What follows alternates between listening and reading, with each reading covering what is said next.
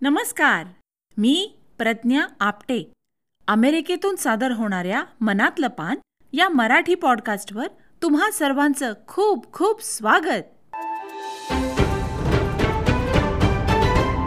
तुम्ही भेटत आहात वेगवेगळ्या कलाकारांना चेहरे आणि मोहरे या मालिकेत.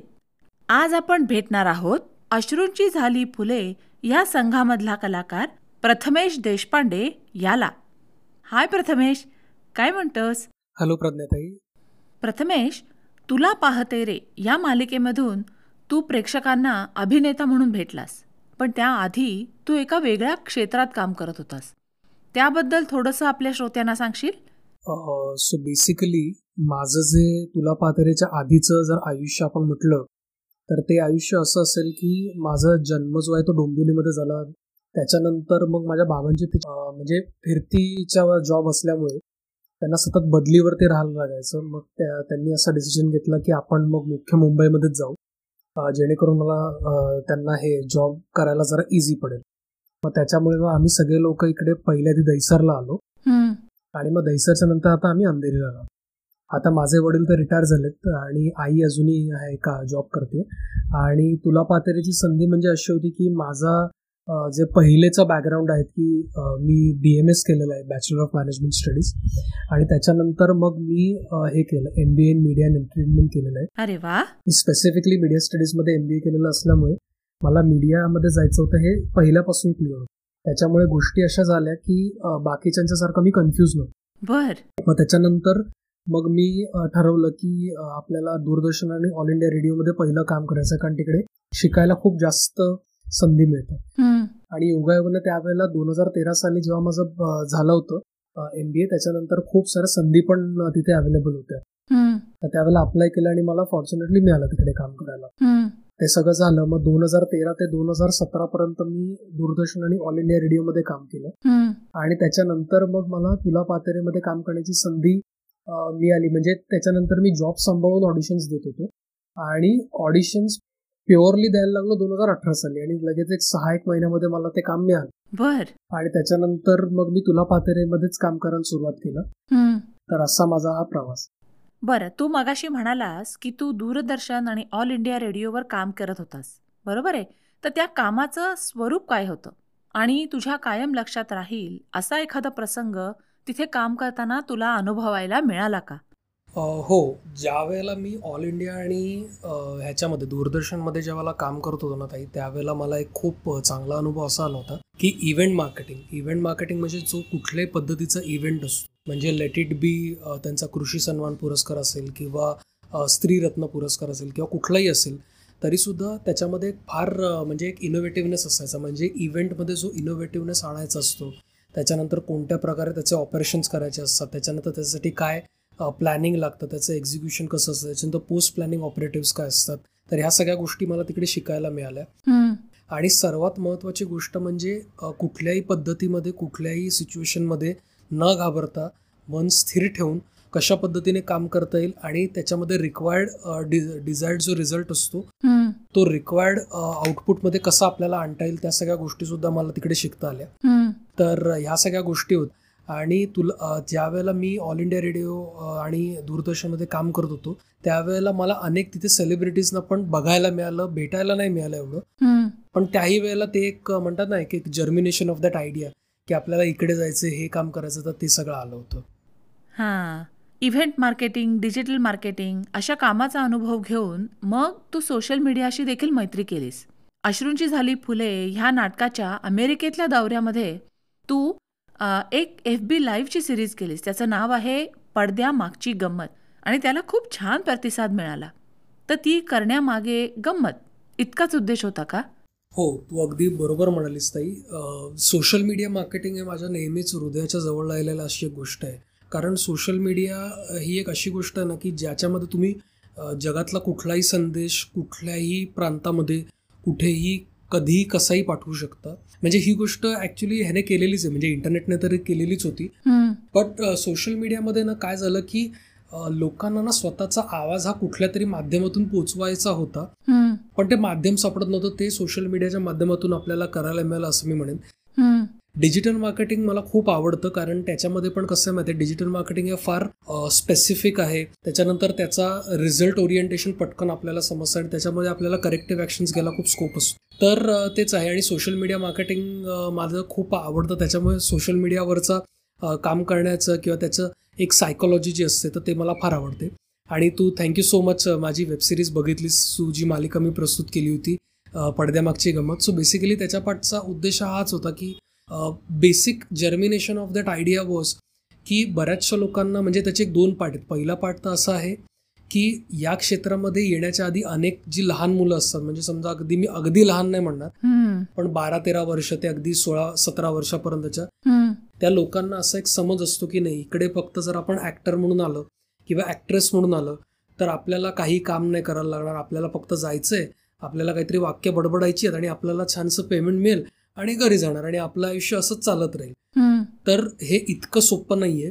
एखादं वाक्य बोलताना त्याच्यामध्ये जो वाक्याचा पिच असतो जो टोन असतो किंवा अनेक ज्या गोष्टी असतात त्या कशा पद्धतीने मॅच करायला लागतात त्याच्यानंतर तुम्ही कुठल्या माध्यमातून ते बोलताय त्या माध्यमाशी ते मॅच झालं पाहिजे. म्हणजे नाटकामध्ये बोलणी बोलली गेलेली वाक्य ही जर मी सेम टू सेम तशी मी सिनेमामध्ये वापरली तर ते फार अंगावरती येईल. कारण थिएटरमध्ये ज्या वेळेला रंगमंचावरती आपण एखादं वाक्य बोलत असतो तेव्हा ते वाक्य शेवटच्या कोपऱ्यामध्ये बसलेले आणि शेवटच्या रांगेत बसलेल्या माणसाला सुद्धा ऐकायला जायला पाहिजे. त्या फोर्सने किंवा त्या प्रोजेक्शनने आपल्याला ते बोलायचं असतं. पण ते वाक्य तसंच्या तसं जर मी अभिनय क्षेत्रामध्ये जर मी वेबसिरीजमध्ये बोललो तर ते नाटकीच वाटणार आहे कारण तो नाटकी अभिनय असतो.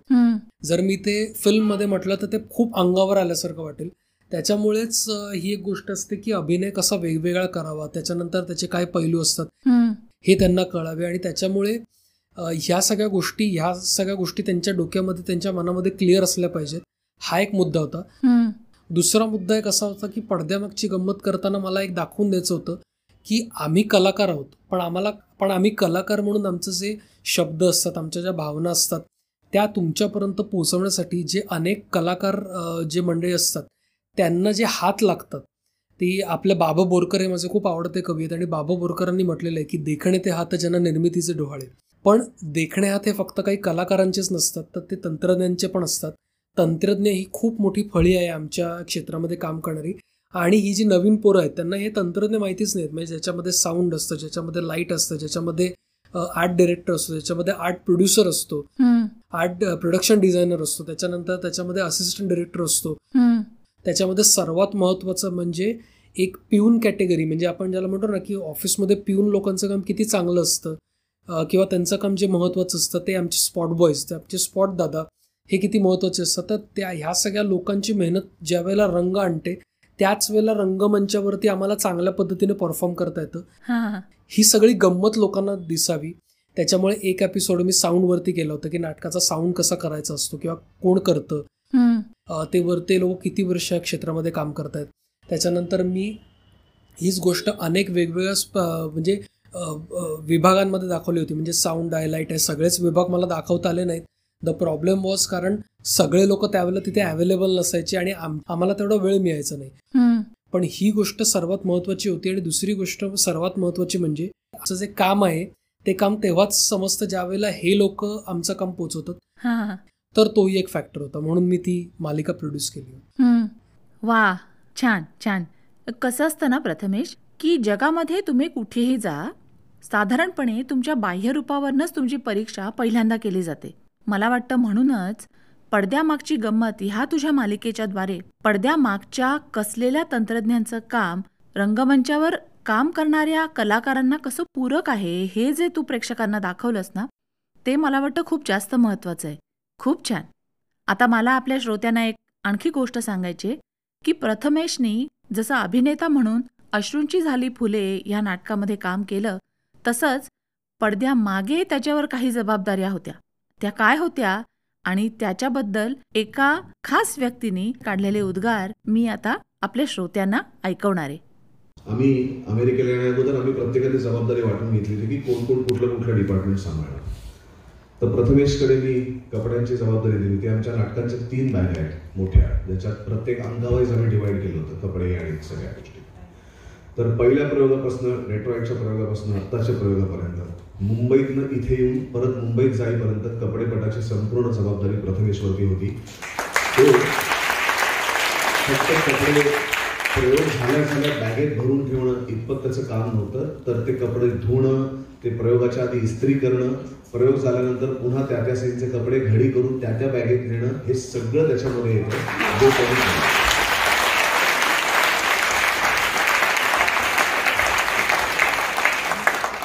आणि कुठेही या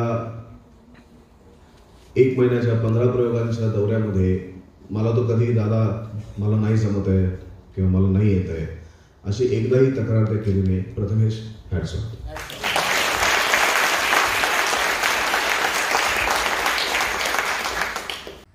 प्रथमेश अश्रूंची झाली फुले ह्या नाटकाचा दौरा ही तुझी अमेरिकेमधली पहिली फेरी होती हो ना? तर तुम्ही वेगवेगळ्या शहरांना भेटी दिल्यात अनेक लोकांच्या गाठी भेटी झाल्या असतील. अमेरिका कशी वाटली? हां ताई तू खूप मोठा प्रश्न विचारलंस. फ फर्स्ट ऑफ ऑल मला तुला सांगायला आवडेल. अमेरिका कशी होती तर ह्या प्रश्नाचं उत्तर मला एका शब्दात किंवा एका वाक्यात देणं अशक्य आहे. कारण अमेरिका म्हटल्याबरोबर आपल्या डोळ्यासमोर जे काही चित्र उभं राहतं की मोठे रस्ते मोठी जीवनशैली आणि सगळंच काही मोठं. म्हणजे अमेरिकेविषयी मी काय सांगणार? म्हणजे इतकी मोठं इतका मोठा तो देश आहे आणि अमेरिका हॉरिझॉन्टली मोठा असल्यामुळे तुमच्या देशामध्ये पाच टाईम झोन्स असतात. तर सर्वात पहिला फरक तर तो असायचा. त्याच्यानंतर घरी फोन करताना आधी बघायला लागायचं की किती वाजलेत आणि काय नॉल तर त्या सगळ्या गमती जमती होत्या. आणि पर्सनली स्पीकिंग ना ताई माझी अमेरिका ट्रिप ही खूप महत्त्वाची होती. त्याचं एक महत्त्वाचं कारण असं होतं. एकोणीसशे त्र्याण्णव साली जुरासिक पार्क नावाचा एक पिक्चर आलेला होता. आणि त्यावेळेला मी फारच लहान होतो आणि मला आई बाबा घेऊन गेले होते. त्यावेळेला आम्ही डोंबिवलीला राहायचो. मला खूप आनंद झाला होता की अरे यार काय छान देश आहे हा. किंवा हा हे ही जागा कुठे काय? तर त्यावेळेला मला आईने मी माझ्या आईला विचारलं एक बाळबोध प्रश्न की आई हे कुठे का आपल्याला जाता येईल का? डोंबिवलीपासून किती लांब आहे? ती म्हणाली अरे नाही रे राजा हे खूप लांब आहे डोंबिवलीपासून. अमेरिका नावाचा एक देश आहे आणि तिथला हा सिनेमा आहे. तर त्यावेळेपासूनच आहे ना जुरासिक पार्कने जी एक स्वप्न दाखवलं आम्हाला तर ते स्वप्नपूर्ती हे एक होतं आणि त्याच्यानंतर मला अमेरिकेच्या बाबतीमध्ये तसंही लहानपणापासून खूप क्रेज आहे. कारण अमेरिकेतली लिगल सिस्टीम अमेरिकेतली ज्युडिशरी सिस्टीम अमेरिकेतली कॉन्स्टिट्यूशन त्याच्यामुळे त्यांचा त्यांच्या देशाबद्दल नॉट ओन्ली एक देश म्हणून मोठा देश म्हणून आणि मोठी जमीन म्हणून एक जो एक आपलं एक एक रिस्पेक्ट आहे त्याच्यापेक्षा सुद्धा जास्त की तिकडे अमेरिकन लोकांना बेसिक गोष्टी मिळवण्यासाठी जे झगडा ना झगडावं नाही लागत त्याच्यानंतर मोठे रस्ते मिळतात स्वच्छ रस्ते मिळतात त्याच्यानंतर एज्युकेशन सिस्टीम चांगली आहे त्याच्यानंतर हेल्थ इन्फ्रास्ट्रक्चर तुमच्याकडे खूप स्ट्रॉंग आहे. तर त्याच्यामुळे अमेरिका ही जगातल्या प्रत्येक माणसाला स्वतःकडे ओढतच असते. अमेरिका खूप छान आहे. अमेरिकेतली मराठी माणसं खूप गोड आहेत. अमेरिकेतल्या सगळ्यात च- म्हणजे मी कौतुक करतो सगळ्या मराठी माणसांचं की दोन गोष्टींसाठी. एक तर अमेरिकेमध्ये जाऊनसुद्धा मराठी पण सोडलेलं नाही आहे अमेरिकेमध्ये जाऊनसुद्धा लहान मुलांची तिकडे जन्माला आलेल्या मुलांची मराठीतच बोललं जातं आणि ती मुलंसुद्धा मोडक्या तोडक्या का होईना पण मराठीमध्ये आम्हाला उत्तर दे देत होती.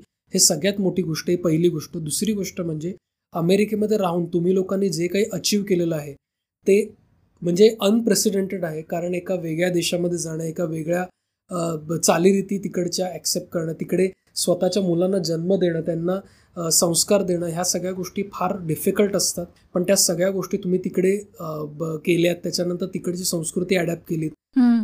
तर you guys deserve a huge round of applause from my end आणि तुमच्या सर्वांचा उत्कर्ष होत राहू अमेरिकेचा उत्कर्ष होत राहू हेच मी सांगेन. थँक्यू सो मच बर. तुम्ही मे महिन्यामध्ये परत गेलात तर परत गेल्यानंतर थोडंसं तिकडे जाऊन सेटलही झाला असाल. तर मग आता पुढचे प्लॅन्स काय आहेत?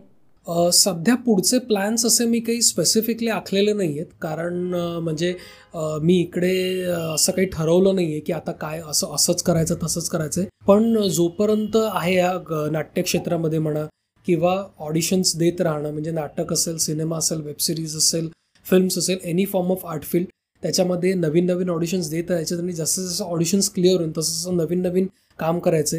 सगळ्यात महत्त्वाचं म्हणजे वजन कमी करायचं कारण अमेरिका फारच मानवलेली होती. अमेरिकेतल्या मराठी लोकांनी आम्हाला उकडीचे मोदक पुरणपोळी आणि अशा वॉटनॉट ज्या मराठी गोष्टी असतात त्या आम्हाला खायला घातलेल्या आहेत. सो त्या सगळ्या गोष्टींचं जे वजन वाढलेलं आहे ते आधी वजन कमी करायचं. आणि त्याच्यानंतर तेच आता बघूयात आता. असे काही पुढचे प्लॅन्स आखलेले नाही आहेत बट या आय एम होपिंग की आता बघू काहीतरी होतंय असं. बर. आमच्याशी वेळात वेळ काढून गप्पा मारायला आल्याबद्दल तुझे खूप आभार. तुझ्या सगळ्या भावी उपक्रमांना कलायात्री आणि मनातलं पानच्या सर्व श्रोत्यांच्या तर्फे खूप खूप शुभेच्छा. ताई तू हा एक प्रश्न मला विचारलेला नाहीयेस पण मला स्वतःहून कलायात्री या संस्थेबद्दल काहीतरी सांगायचं आहे बर कलायात्री या शब्दामध्ये यात्री आहे आणि कलेचे यात्री आपण आहोत.